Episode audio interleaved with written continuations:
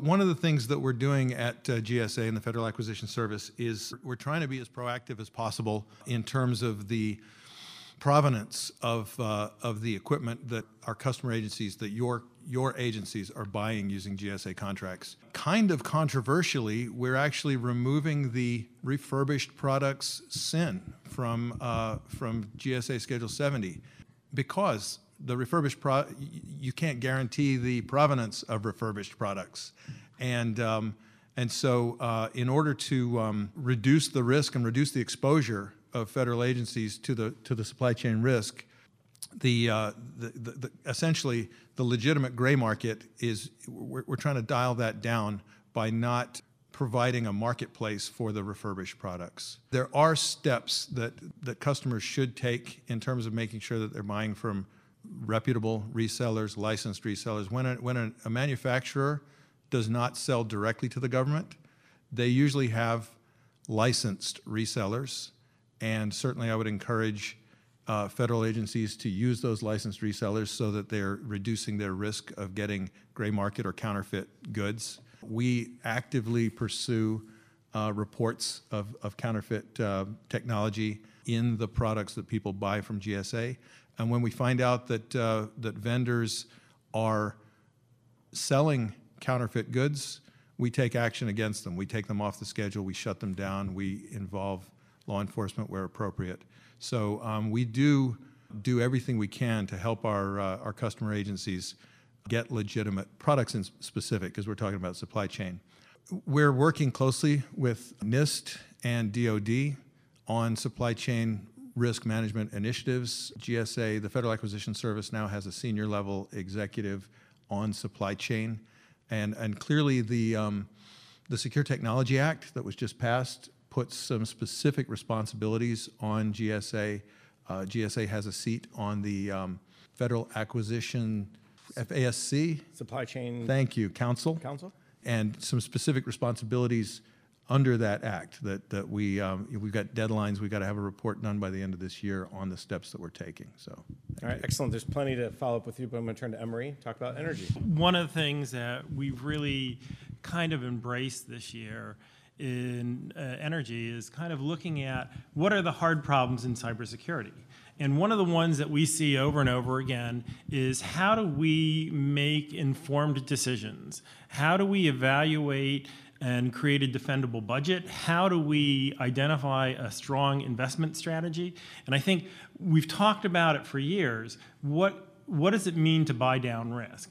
What does it mean to uh, you know, uh, defer risks or the costs of risk through new investments and so forth. And I think, you know, over the years, there's been a lot of conversations of, well, you know, we have a red risk or we have a yellow risk or we have a green risk, um, you know, and what we're really trying to do at the ener- at energy is trying to change that conversation. So, in the bottom line is, you know, we're trying to figure out how best to apply quantified risk management. How can we evaluate whether or not a $1 million investment is it going to give me a million dollars in reduced risk to do a modernization project, or is it going to give me a $30,000 reduction in risk?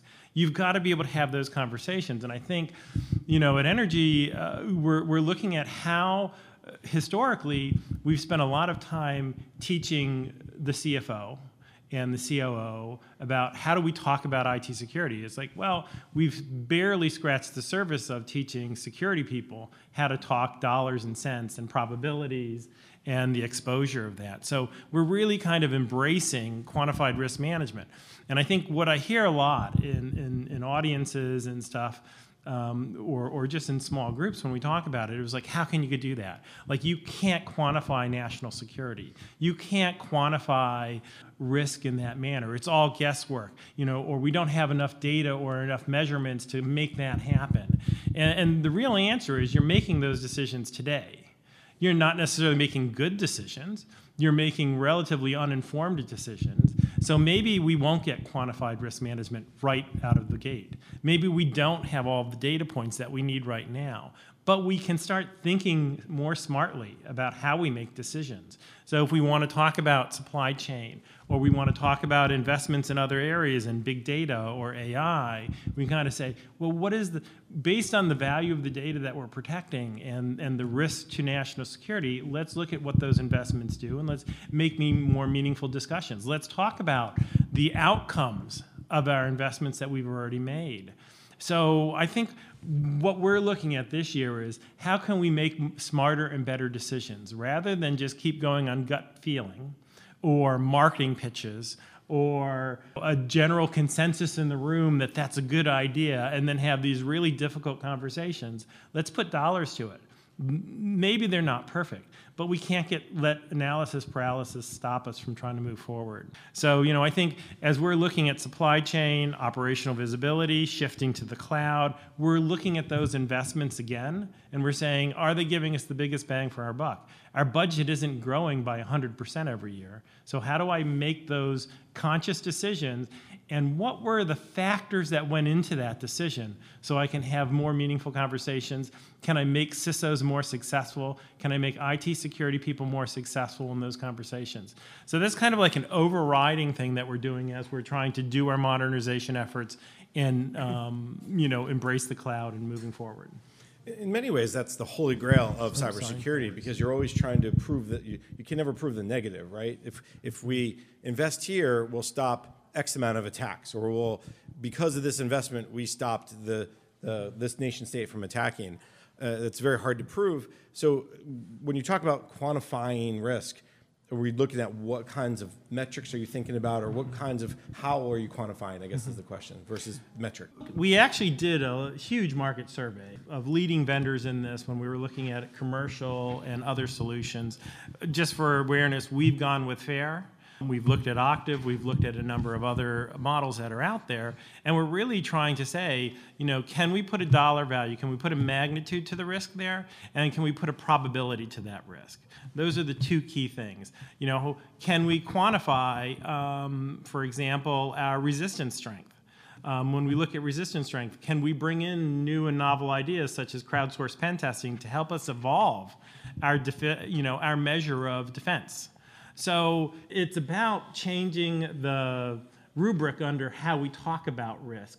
And we're just still in the infancy session of, you know, running pilots and finding examples that really talk to us. And, you know, two of our recent ones were, you know, we were moving from a hosted social media platform to a cloud hosted platform, and we wanted to evaluate what the total risk of doing that was. Or we're looking at, in another example, do we want to make this investment to keep something alive while we're migrating to a new platform, or what's the risk of you know, treating it as end of life and, and using that investment on the, on the improvement? So, you know, I don't know if I would say there's a unique thing, but we are using FAIR and we are trying to explore the limitations of that, and we find limitations. Right now, Amazon is offering some amazing extra perks that come with a job offer. If you start a warehouse job, you can get a $1,000 sign on bonus. That means you start earning a paycheck right away, plus, you get extra cash to use before the holidays. Applying is so easy, you don't even need an interview. It's never been so rewarding to start an hourly job that's close to home. So, what are you waiting for? To join the team today, visit amazon.com slash sign on bonus. Amazon is an equal opportunity employer.